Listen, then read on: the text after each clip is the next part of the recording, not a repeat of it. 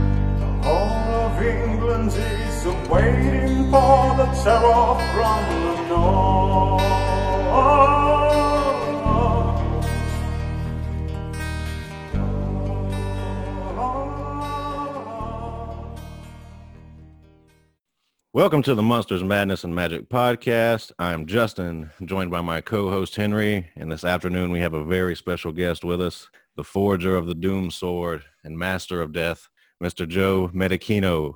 Joe, how the hell are you? How are you? How are you? Doing good. Uh, it's a pleasure to have you. Now, um, so correct me if I'm wrong on any of this stuff, but you and your brother founded Doom Sword in 97. Uh, can you take us through the early years when you were getting the band off the ground and how you met the rest of the guys? It's not exactly myself and my brother. Um, it was just me. But myself, uh, me and my brother were playing in a band called Agarthi at the time.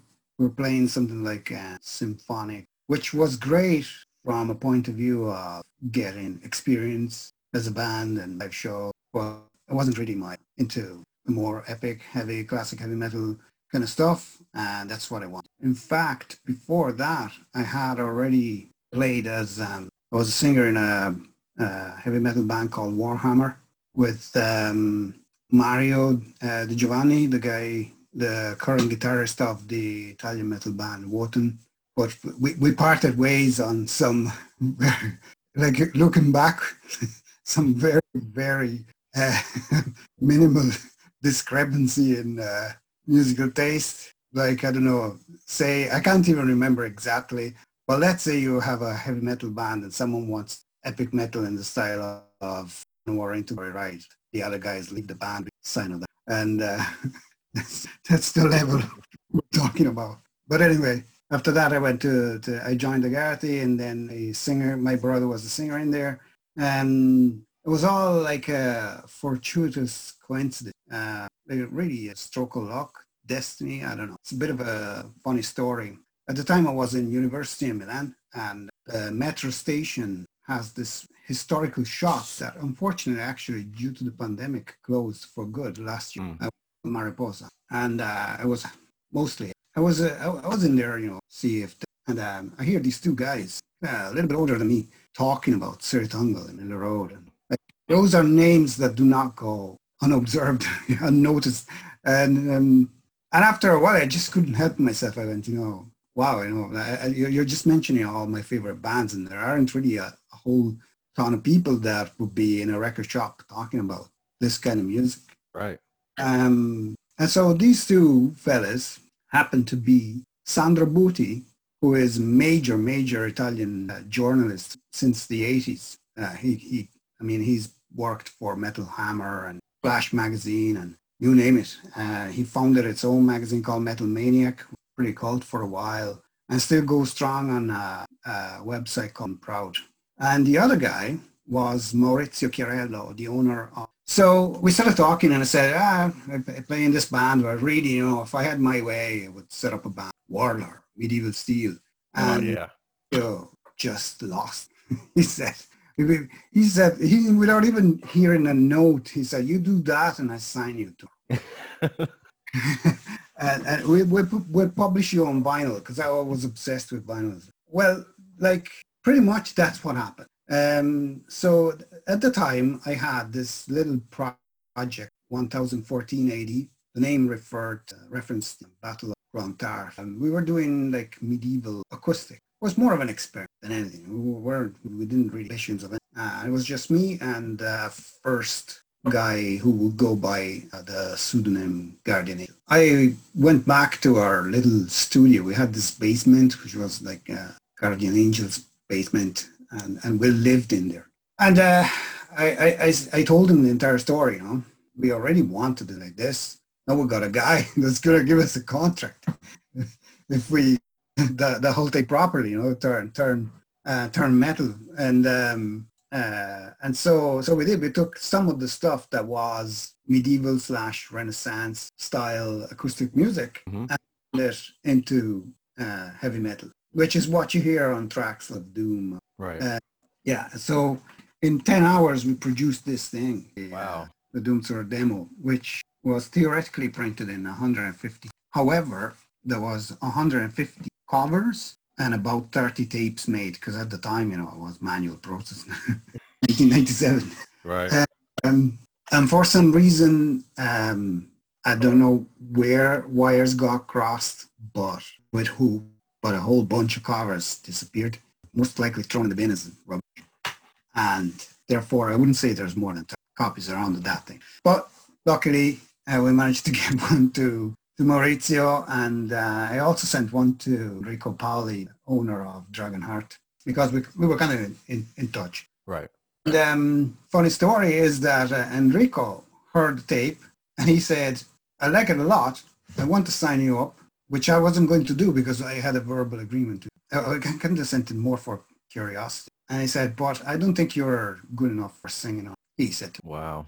um, and I said, uh, oh, okay, maybe you're right. Maybe I can just focus on guitars and get someone else. And since we were uh, so influenced Candlemass at the time, and um, someone told me, oh, there's this guy.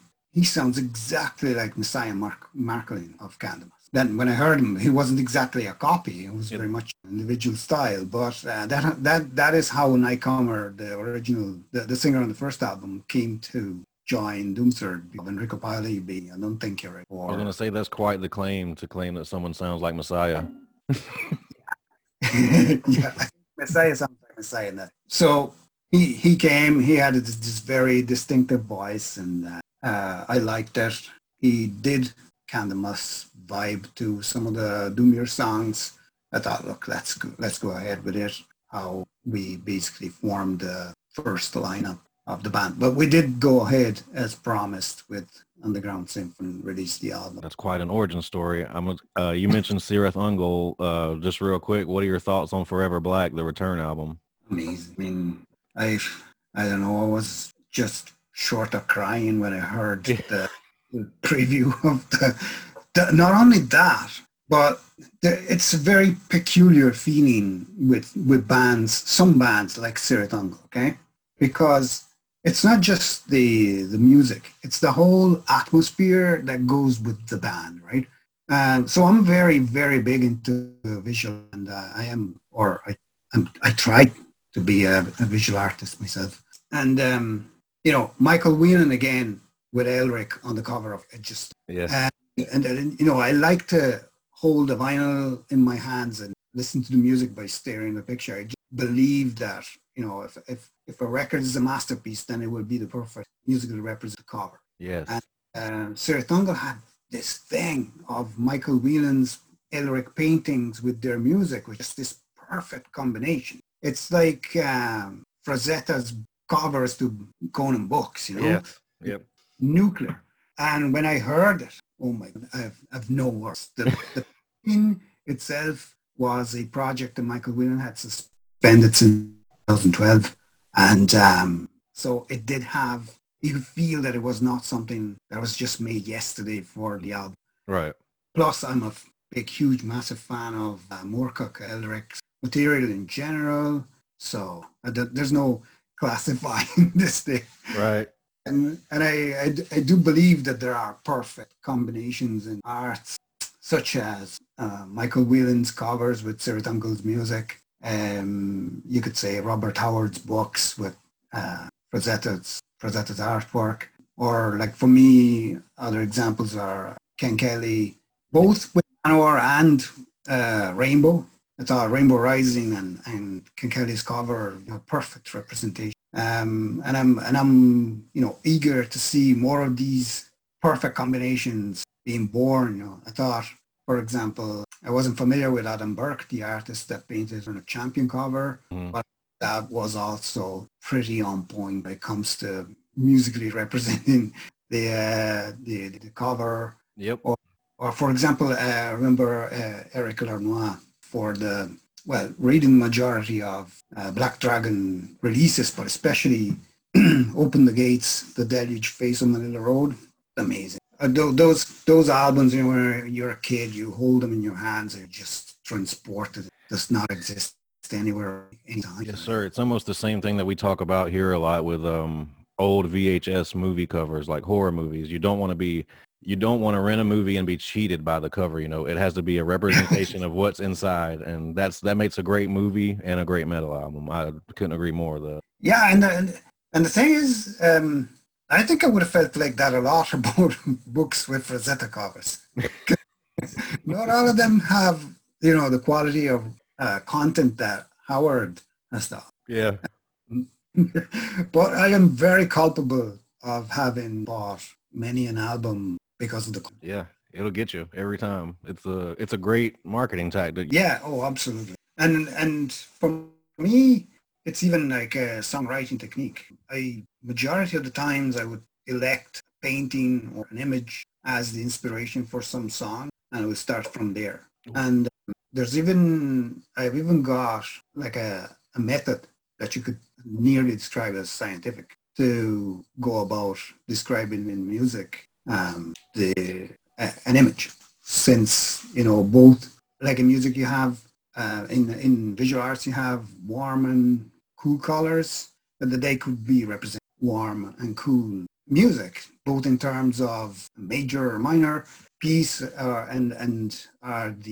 the notes are they low or are they high pitch and and you know like if it, just look there at, at the that death dealer there's a great deal of obscurity going around. It's a, a striking yellow orangey spot hmm which if I were to put that in, in music, which I do not dare to do because it's not worth it, but if I did, I would have this very dark stomping background and some lead guitar on the extreme uh, Mhm. of the spectrum just slashing through, you know, because Right. that's how I would envisage the music, the, the colors being represented. Right. So you're also a painter. Does it help you creatively with your fiction to maybe paint some scenes or characters? Is that something you do? Yeah, I haven't done it for Doomsword.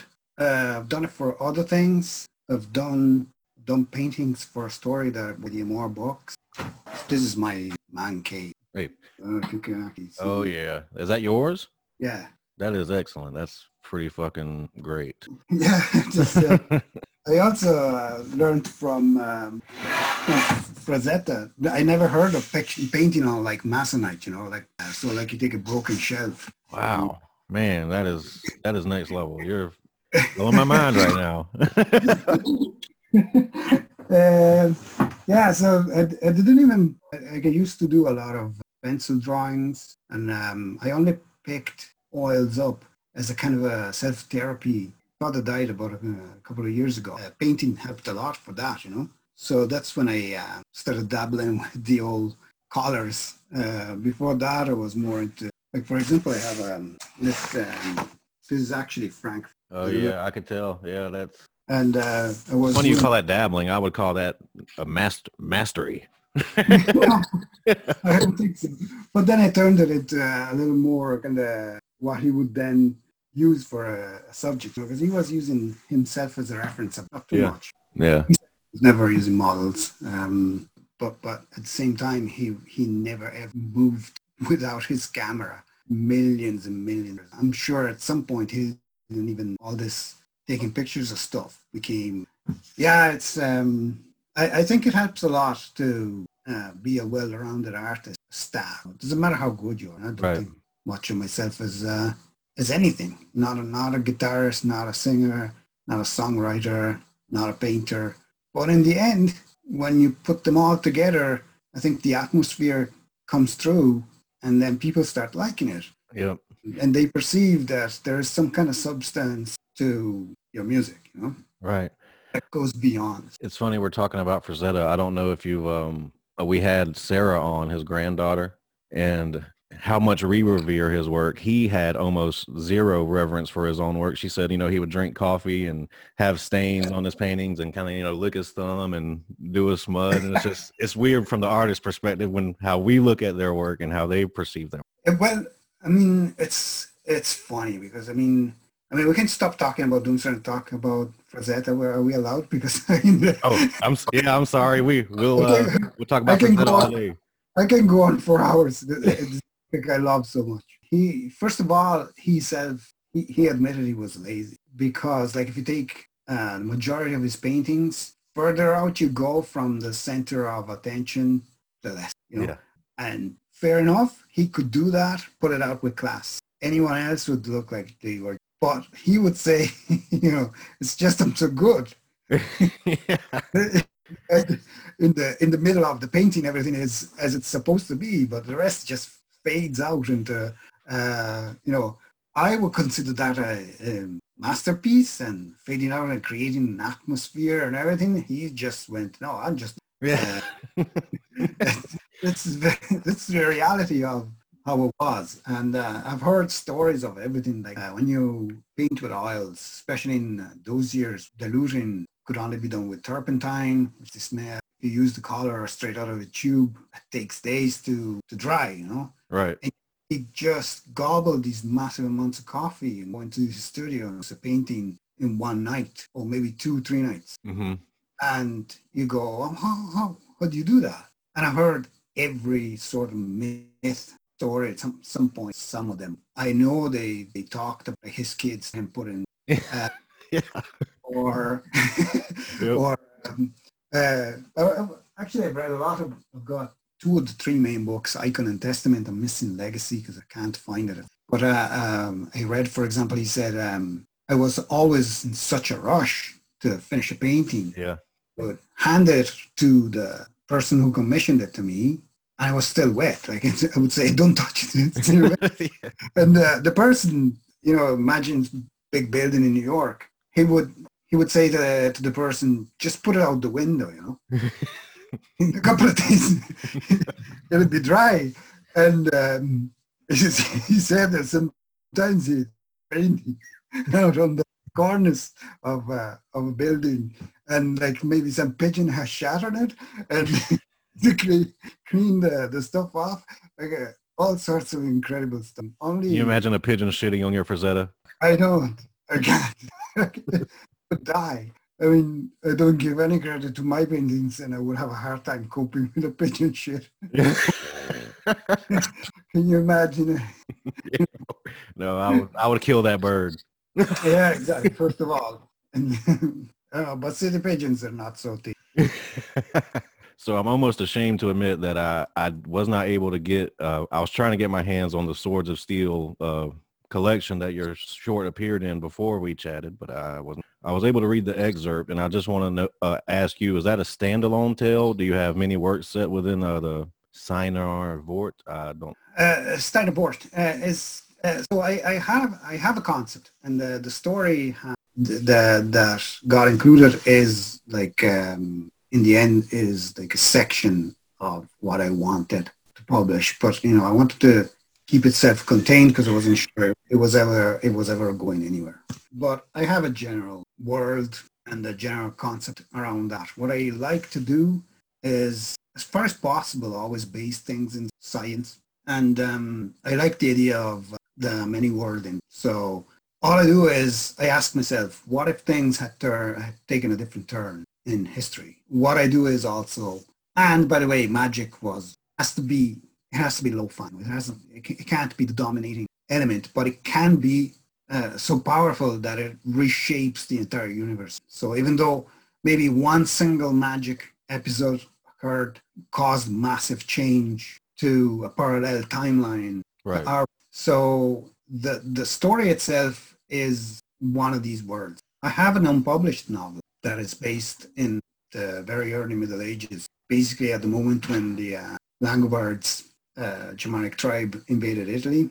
That's because I grew up literally a few minutes away from a World Heritage Site that is a, uh, a Roman fortress and that became the Longobards center of importance. I was always fascinated by these Germanic tribes invading Italy. So I thought to myself, what if church was defeated in the very early days and the Germanic tribes actually took over? How would that how would history develop from there instead of um, the way it did, which was basically Byzantine uh, control and the Germanics coming over, Be quite Try- different.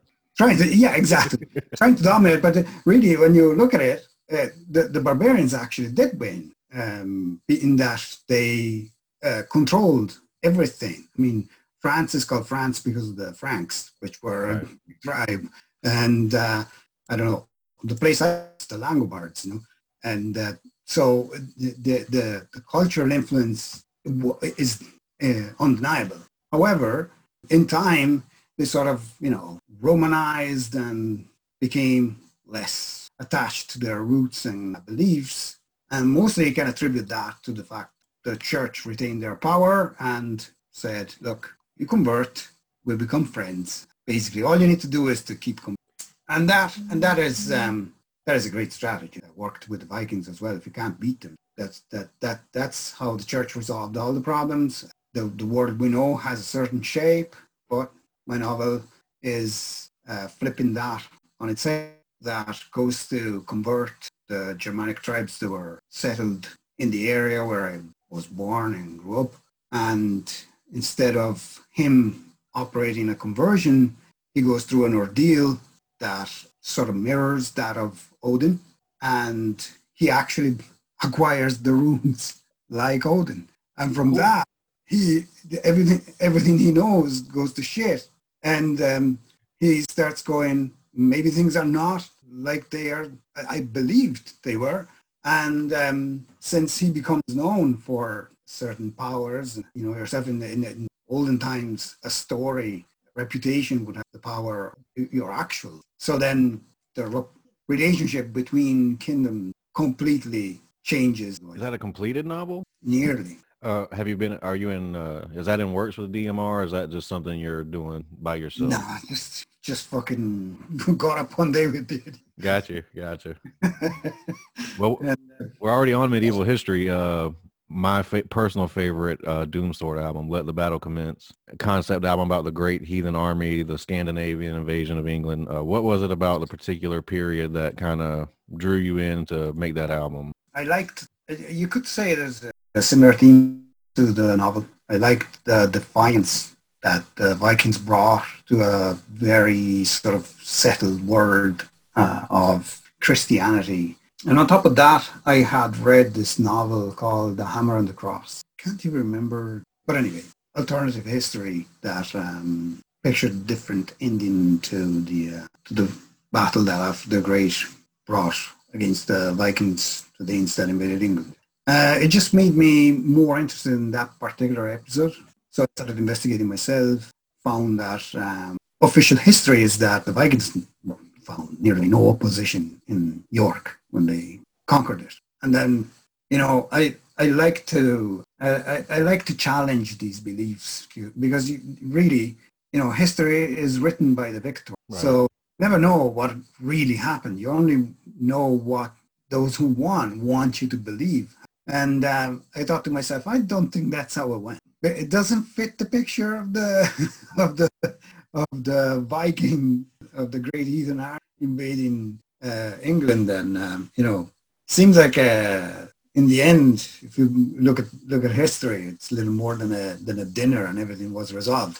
Uh, whereas the Norse sagas have you know gruesome stuff like the Blood Eagle, hmm um, ancient. Um, and so I thought, you know, I, I think I'd, I'd give a go at picturing how it really went. That's how Let Battle Um, yeah, pretty much. And um, at the time, I mean, even now, I still consider Bathory to be one of my favorite bands ever. Um, but one of these famous combinations we were talking about at the beginning, definitely Arbo and uh, Bathory Bloodfire Death. That pinnacle of everything north. So I really, really want Arbo to be under of Doomsword and I found these two paintings, the one on on the Horn and the one on Let Battle Commence, depicting King Haakon. I decided I was going to use them. Results pretty coherent. Great choice. I know we're kind of jumping all around here. I, I'm looking behind you. I just I forgot to ask you what your favorite Frazetta paintings were. Not so much into electing favorites, but um, Tree of Death. Do you know Tree of Death? Uh, not off the top of my head, I don't. Actually, I, I think there's uh, uh, I've got a calendar here. Where where you where are you looking On at? the uh, what you have in your hand, I thought I saw a sound. Uh, the painting sound. Oh yeah, yeah, yeah. That sound, yeah. Fear of Death is this guy. Gotcha. Okay. Yeah. Uh, and then obviously like uh, all the all the Conans, uh, Conan the Destroyer, um, Silver Warrior, which by the way I also love the album Heart Attack. Amazing. One of the one of the few bands that were lucky enough to have a Frazetta uh, painting for their cover. And also, um, I, I actually, you know, in team with the derating that we're doing, which anyway, when it comes to Frazetta, I enjoy very much. But listening to Sarah Frazetta talking about Frazetta's opinion of other artists, she mentioned that uh, he praised Norman Rockwell. True. Well, um, I have Frazetta's what Frazetta defined as who Frazetta defined as the greatest living painter. Have you ever heard of Jeffrey Catherine Jones? I'm not familiar. I'm going to pick out something here. I'll pick out something here because he's uh, like he's just amazing. He, she, because he had, he had a, a gender change operation. Gotcha. Uh, so like um, playing very much with uh, you know shadows, the way Frazetta was a blackout, all parts of paintings, you know.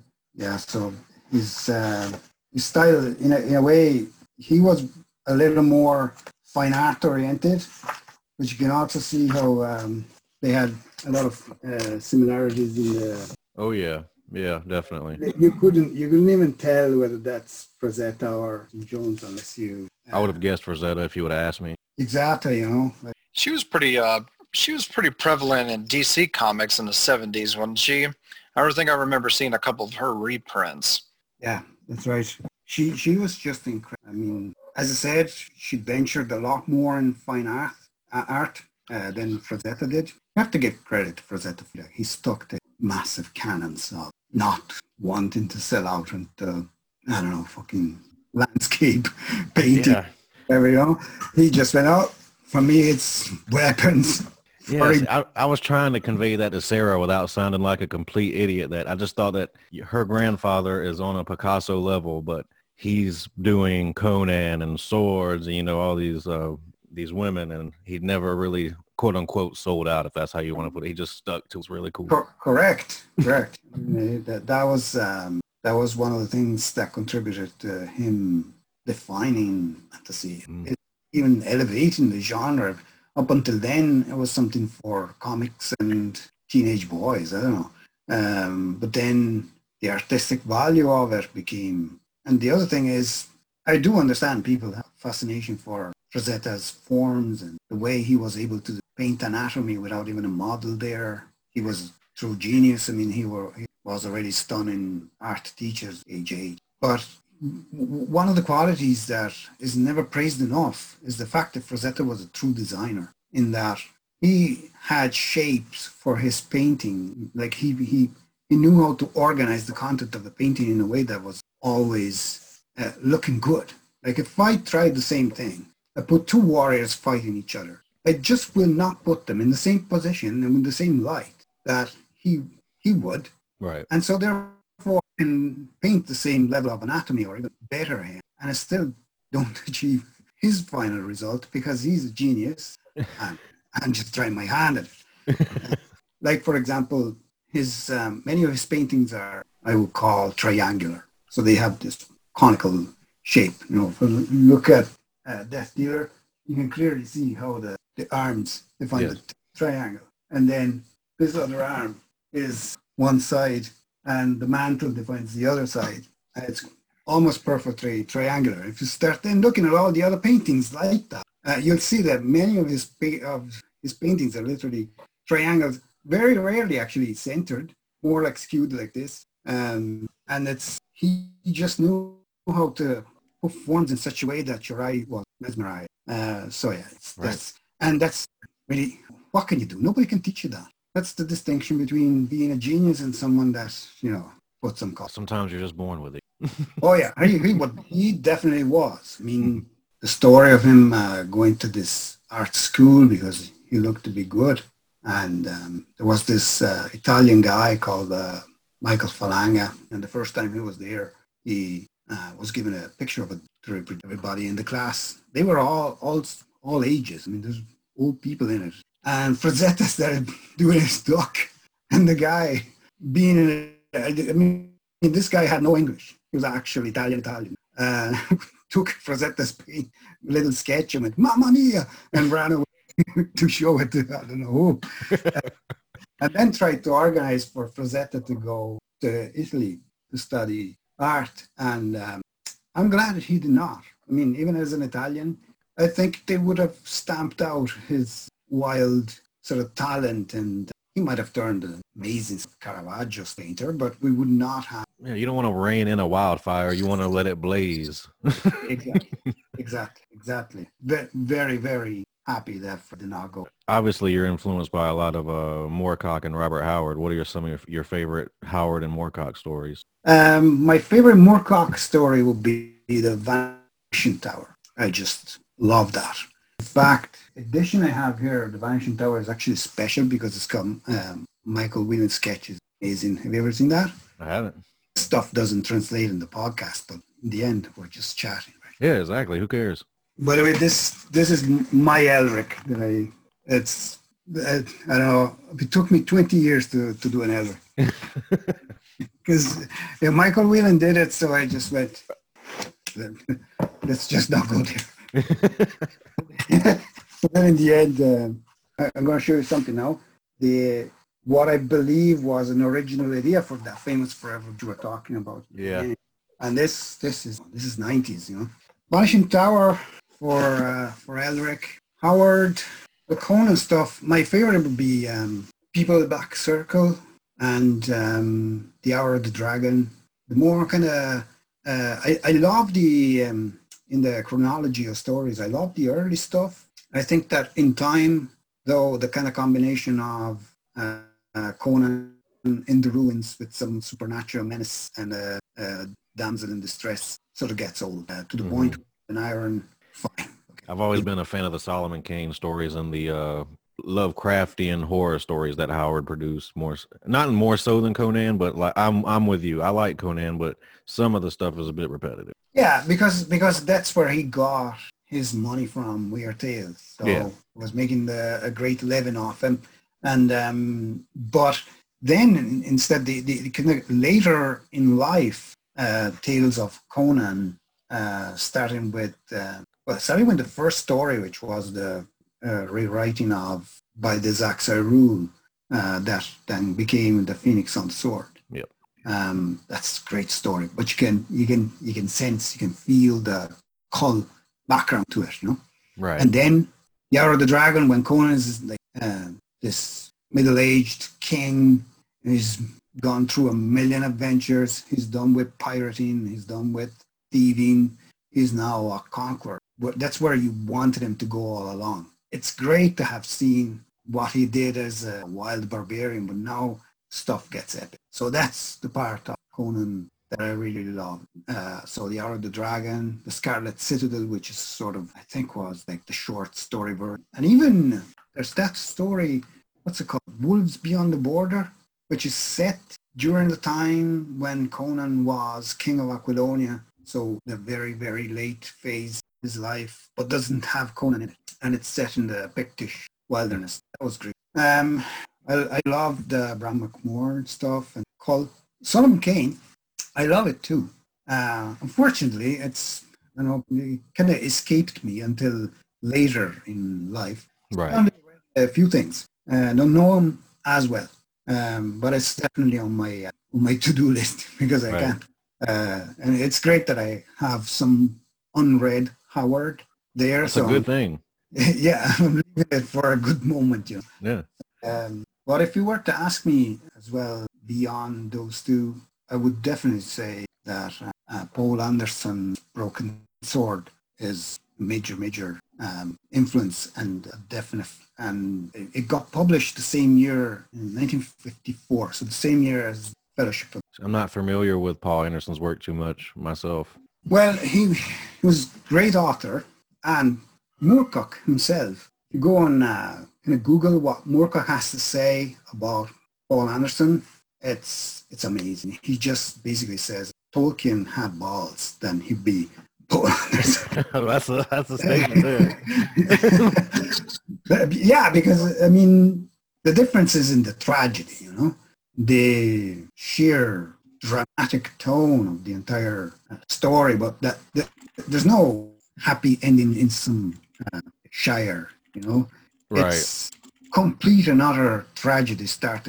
It's relentless, and like Tolkien, which is the element that really connects Anderson and Tolkien together, he fishes out of uh, mythology and lore, but the two approaches are opposite. Tolkien sort of tries to dress mythology and lore in his own created world, so this kind of Tolkien club, uh, where elves speak something that sounds a little bit like Welsh and a little bit like Irish. Um, whereas Anderson makes no excuses, goes straight to the mythology itself, fishes the characters out of it and puts them in the story and then puts like Norse mythology gods in with uh, Celtic gods and and um, there's everything you can think of, I mean, from epic battles to incest, and um, it's it's just I don't know. The Broken Sword is something. If you haven't read it, you, you'd be happy to know that in in it's very short as a novel, so you you'll be savoring one of the best fantasy books of all times in in a few hours, and you didn't even know it was there. it's so it's um, so that, that that's that's from one big one. And because I like to kind of go and find the origins, I found that Poul Anderson himself was in turn influenced by this other guy called H.R. H. Rider Haggard, who published Eric Bright Eye. And it's like a pastiche, uh, Norse sagas, but the story itself, again, amazing, and it yet again, super. Um, so maybe I have a thing for tragedy. Everything that has a note of tragedy to it speaks to me in more terms that's personal. And, you know, you mentioned all of that and, and the fact that so many of those authors back then were picking through, you know, through history and they were they were creating these large worlds. You know, this seems something that um, it seems a lot of modern authors just they just it's like they try to abandon the past and it's fine to they try to create their own little worlds, but kind of it feels like some of them would find some more original ideas just by picking from the past and taking situations from the past instead of I, fantasy just doesn't interest me like the old like the older authors do they they created these huge vast worlds over so many novels and modern fantasy seems kind of almost like it's just tropes put into the same situations over and over again I, I couldn't agree more. Uh, no, look, it, feels a bit, it feels a bit, a bit like a stereotype or a commonplace, banal thing to say that you know the olden days when things were better. But at the same time, I was discussing with a few people. I said, look, I um, I know this story of a guy that has white hair and is nicknamed the Grey Wolf, the White Wolf, and needs potion to acquire powers. He's really, really freaking good with the sword, and um, yeah, pretty much he has a thing for, the- as you can imagine, everyone, everyone, The Witcher. And Yep. no, that's 1961. the White Wolf. Man, it's Elric. I don't know how you go and live your lives without knowing this, uh, but knowing that, you know, okay, fine, it's got Netflix exposure and whatever. But if you claim to be uh, in any way interested in fantasy and, you know, you, you, you don't know that. And I'm not saying The Witcher is plagiarism. At what point does homage become plagiarism? I mean, okay, the plot is identical, but it's also not different. uh, so it's it's weird.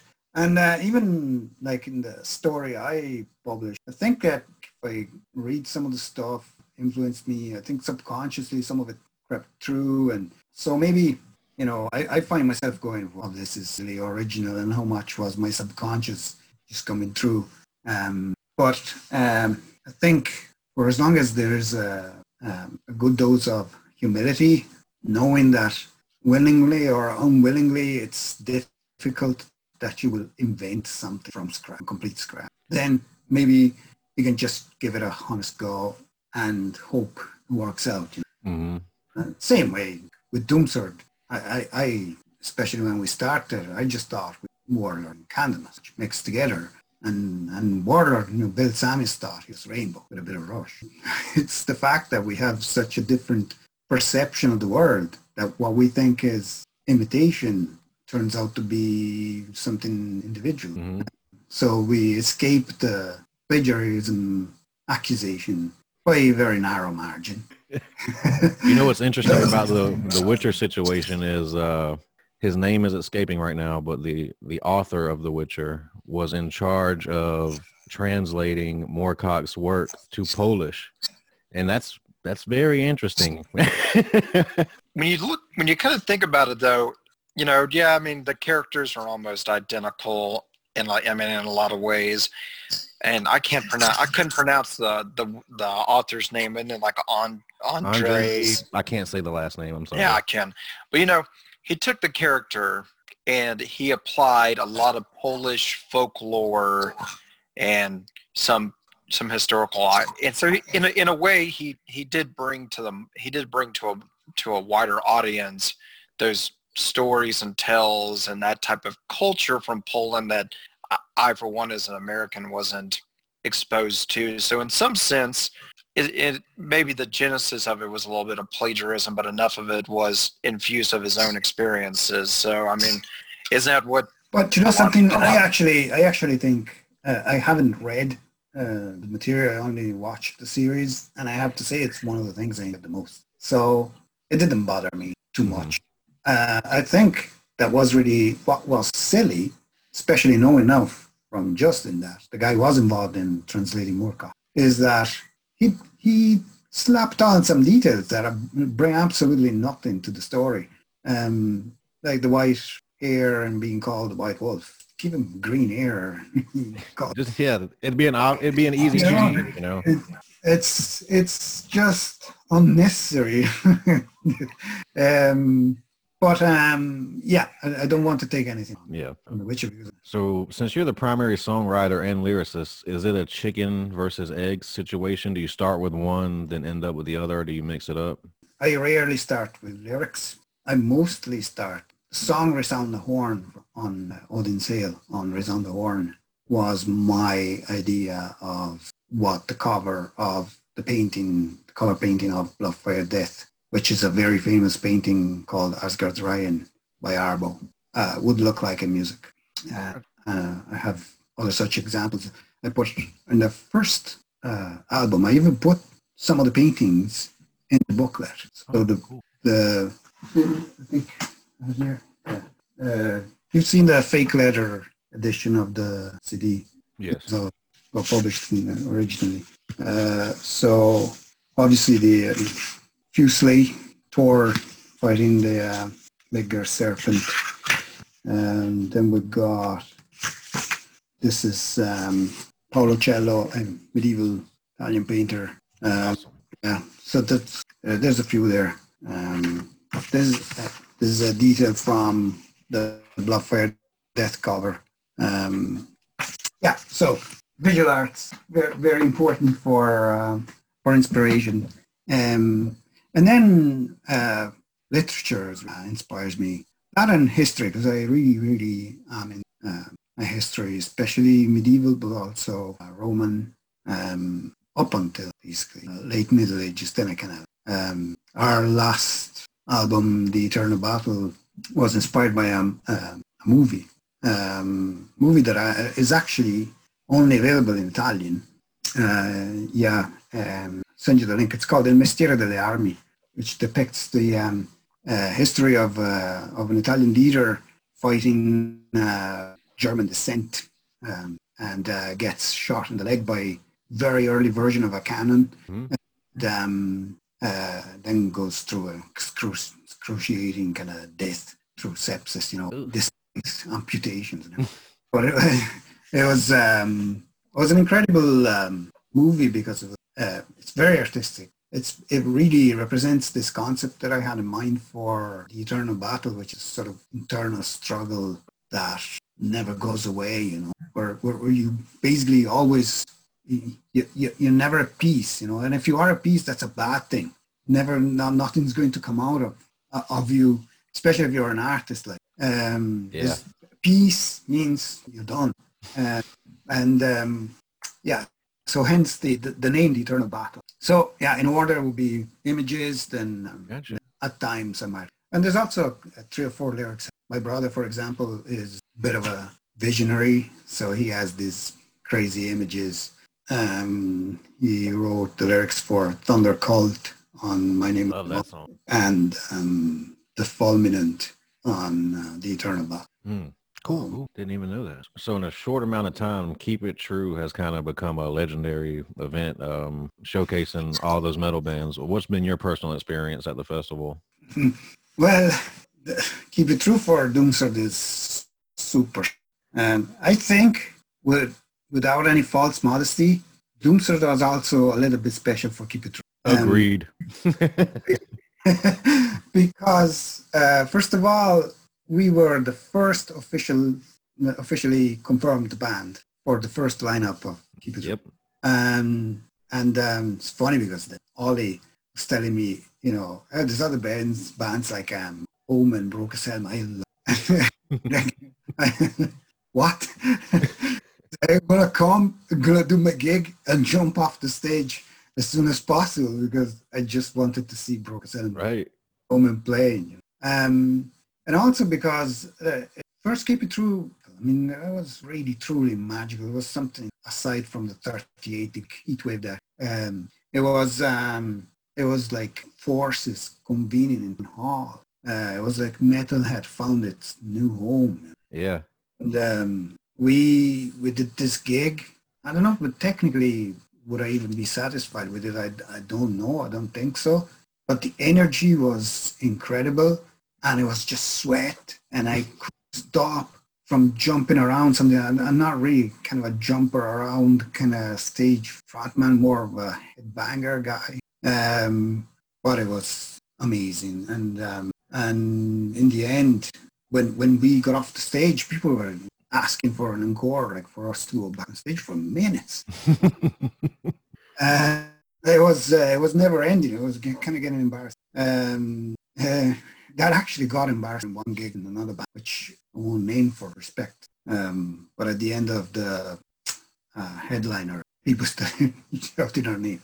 We were the support band. Uh, so that was a bit embarrassing.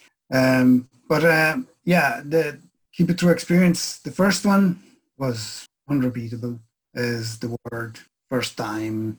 And it was, I think, it's always been a thing to travel to festivals, but I think Keep It True 2003 was really the first time when people started coming from all over, you know. Right.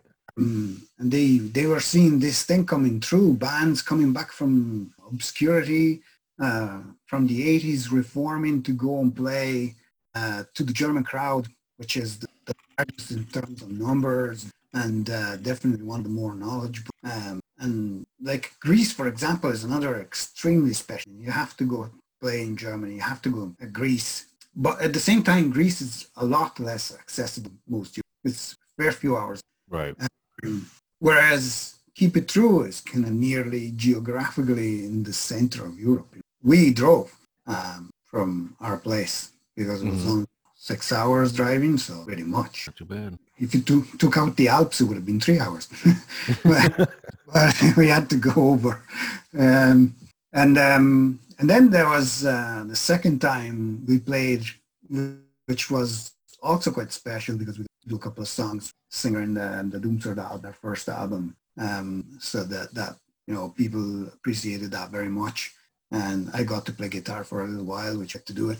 And, um, and then the third time was um, wasn't as Doomsword personal uh, participation as a guest for Mark Shelton tribute, Right. which was uh, intense.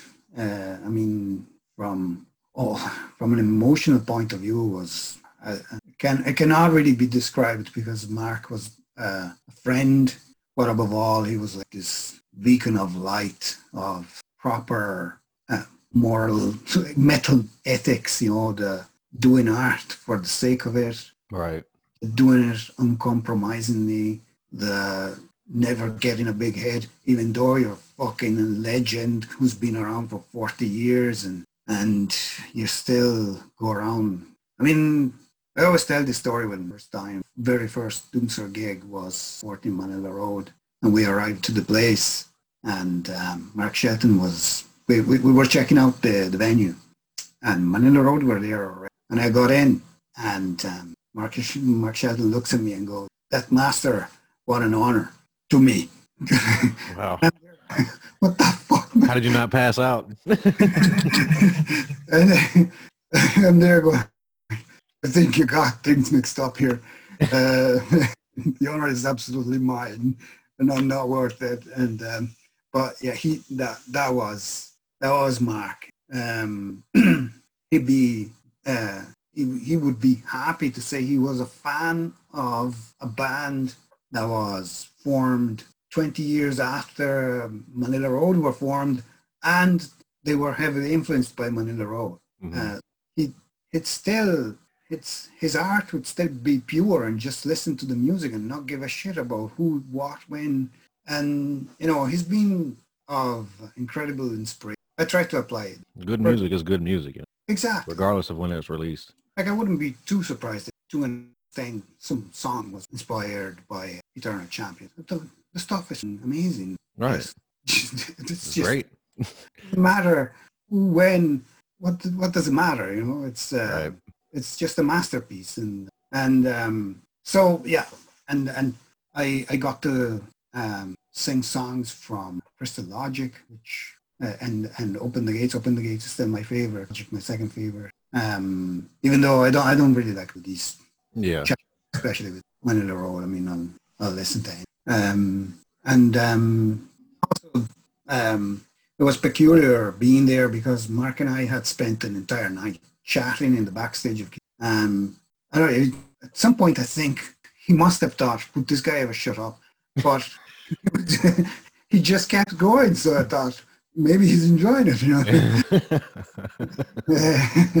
and um, and we had we truly had a great night. Yeah, even our first experience. I mean, the, the, the fact itself that Doomsword as a band performs live is entirely down to Gianluca Silvi. Gianluca Silvi is the guitarist in Battle Ram and a great personal friend of Mark Shelton. They became friends when Gianluca, who was in, like fan number one, hmm decided to attempt and bring Manilla Road to Italy for the first time in their history in uh, 2002. And um, so he got in contact with Manilla Road and the entire trip, three, four days in Italy with uh, good wine, good food. And, um, and then don't ask me how he found my landline now. 2002. And um, he said, um, you know, would you, are you interested in playing live shows? And I was like, oh, I don't really want to do that because I'm sort of this pure music idea of even, you know, the pseudonyms were to distract away from the, the fact that there were people playing the music. I just wanted the music to be the music, you know, and people appreciated it. right. Um, and then he went, well, you know, I'm, I'm bringing the road. What? yeah, uh, they're coming to Italy and I want them. And I went, I'm there. Like, I don't need to ask again. Um, I'm coming. when is it? and that's how we started um, playing live, um, which was a good three years after we. Um, uh, it was actually after we published Through Sound of War. We did our first Wow. That's a that's a wow. uh, live um, performance. Yeah, and we spent um, we spent a couple of days with, with uh, Mark and Battle Ram, um, and um, we we just hung around and great fun, great fun. As you good, good food and good wine is involved. It's a lot of fun to be had. Uh, and uh, and from there we you know we stayed in touch and we played so many gigs together. I mean, I remember it was in a, I don't know if it was a coincidence or whatever. We in the, the course of a year we played like three or four uh, together uh, with with them and with Battle Ram, and you know Gianluca is now the guitar. So it, the the bond became so strong and so real over the years that he's now vital part. That's very cool. And it's funny you mentioned that 2003 Keep It True because uh, my primary preparation for this interview was just listening to uh, uh, the Odin's Tale Keep It True performance. And you're just like, now you must bang your fucking head. That's all I've been listening to for the last few days. yes, I, I even feel a little bit uncomfortable because I'm, no, I don't. Not that I have a problem with the with the F word. It's just you know I was very very inexperienced as a frontman. Didn't Yeah, know, it was necessary to say that night. and uh, uh, it was my third gig. Wow. as a singer. So um, yeah, first gig was of the Road. Second gig was Doom Doomsword headlining in Athens. Um, oh wait, there was also um, an Austrian festival one week before keep it through, which we kind of treated as a rehearsal. Um, yeah, we were supposed to play Amon Amarth. Then they didn't turn up. We played them. Uh, we had fun. And then there was Keep It True, and then the week after, it bangers. But yeah, Keep It True. And uh, Joe, I know I've kept you hostage for almost an hour and a half now. I don't want to keep you here all day. Well, you Uh, go ahead. If you have questions, ask away because I just cleared this uh, slot and I am um, on holidays. Okay, cool. Um, so what are some of your favorite films? It's the nature of the podcast that we talk about horror, but if you're not a horror fan, it doesn't matter. well, movies, um, I would be obvious and, and not and not a connoisseur or knowledgeable, uh, but definitely Excalibur would be, and uh, obviously the Conan the Barbarian. Um, for, for many reasons, um, because first of all, in the beginning, it didn't sit well with me that they instead of choosing electing a story to represent in a movie, they sort of did a best of of the scenes of the of the story Right. and it was a great great choice because there's so much Conan there that they decided to kind of pick the highlights. Um, and um, to be honest, that, I mean the scene where he's crucified and bites the neck of the vulture, Yeah. um, which is taken from a witch shall be born. Um, that climbing of the tower, which is the tower of the elephant. Um, the only thing I didn't understand called villain. Right. That's weird. yeah. we went so far and everything well. Um, but yeah, aside from that, um, then I really loved the 13th War, Oh, that's a Uh, great movie. um, which we took. Um, I don't know if you've ever seen. It's a logo that we definitely use in uh, consistent in our albums. Um, uh, what we call the pensive warrior. It's Mm. like a shape of a warrior with the sword kind of pointing downward. Um, that's a frame from the 13 Warrior. Ah, okay, cool. It's uh, towards the end of uh, the chief, whatever his name is, sounds like something like no, no, not exactly, but something like that. The blonde, the big blonde guy is who you're referring to, right? Correct. Yeah, Gotcha. He's been poisoned, and um, he's going out with a cloak because he's he's feverish from the poison, hmm and um, he's probably thinking, you know, I'm fucked. Yeah. but you know, I'll go out with a bang, and um, and um, you know, we, we took that frame. Uh, yeah. Cool. Yeah. Yeah. I can definitely see it now. Now that you said that. So that's what we call the pensive, pensive warrior, because I think that actually represents Doomsword always stand for, which is not in any way glorify war um, or violence, but rather show both sides of it. Celebrate those who've been brave, but also celebrate those and remember those who, who lost and have lost. Um, because, you know, it'd be a, a fool to think going into battle and killing people uh, that the only consequence of that is your there's also families that lost their dad Right. or whatever, you know. Yeah. Exactly. And um, so yeah, so that that would be my kind of triumvirate of Gotcha. that if I if I need a bit of inspiration, want to go on and and um, some some Doomsday tongue will come out. so, Joe, do you have anything on the horizon? Uh, be that fiction, artwork, any potential Doom Sword coming up soon, next couple years, maybe? I am working on a new album. Uh, I've been, I've, I never stopped working. Um, I have this thing where if I don't sort of translate uh, material into a finished, uh, finished track or finished album in a relatively short amount of time, um, I might not like it anymore. And that's happened now a good few times. Um, Right. so like there's material there on my PC, a number of albums. Uh, it never saw the light of, and there is actually a live performance of one in 2013 in Athens. We played a song called God of War, um, which was a song that we were uh, intending to include in the new album back then. Um, but then time passed, lineup changes. I mean, lineup changes have plagued Doomsword quite a bit. Um, uh, I don't even know how many people played in Doomsword. Something we must be nearing 20. Um, but um, yeah, so in in the end, I never stopped working. I keep working. Um, I think this time I feel a little better about the prospect of uh, uh, translating what I have into a finished product. I never say never though, because I've said it so many times. I've said it about albums. I've said it about lineups. Uh, you know, this is the one. this is the one time, and then it never happens. And it's never anyone's fault. in part. It's just I think um, it's very important to produce something that is coherent and cohesive. yeah. You know, if you can imagine, you know, you've got songs from 2013. They're hardly going to be the same. Right. There's some, I heard a lot of bands talking about how they go through evolution um, and how it happened naturally. I, I, I listening to that, like uh, the guys in the Codex of that, um, I would take it up a notch even. I would say happen, this kind of change and evolution happens without you. You know, it's Yeah. just literally what happens to you in your life, uh, be it a pandemic or becoming a father, losing some changes your mind in ways that you cannot comprehend and are not. Um, and what that means is that it's very, very unlikely that your artistic output will remain consistent throughout. The, in terms of coherence, Right. Yeah. Absolutely. it's not a matter of becoming a, becoming better or worse. That's not for me.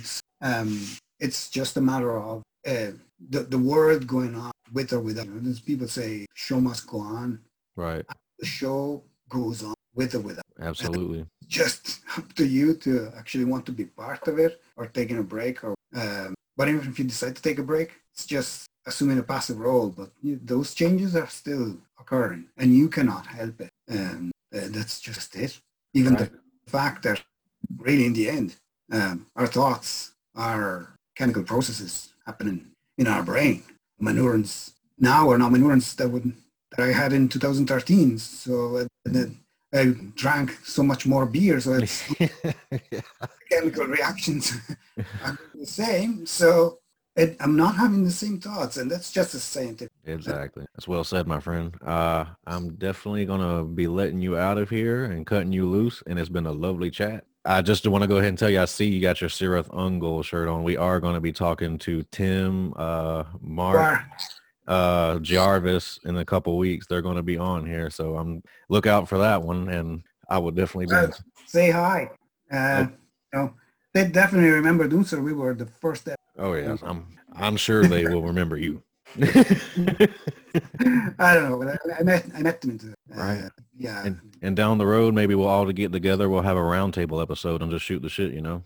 Well, that would be absolutely. I mean, I, I actually think consider them are the ones that got away. Yeah. because we, you know, we as Doomsword, like we took our pseudonym style from Warlord. It's Mhm. the first, um, and we played with all sorts of bands. And listen, thanks a minute. It was very Yeah, it it was great, man. Uh, anytime, and I'll be in touch. And make sure to send me those links, and I'll uh I'll send you this as soon as I get it up. cool. All right, you have a great day, man.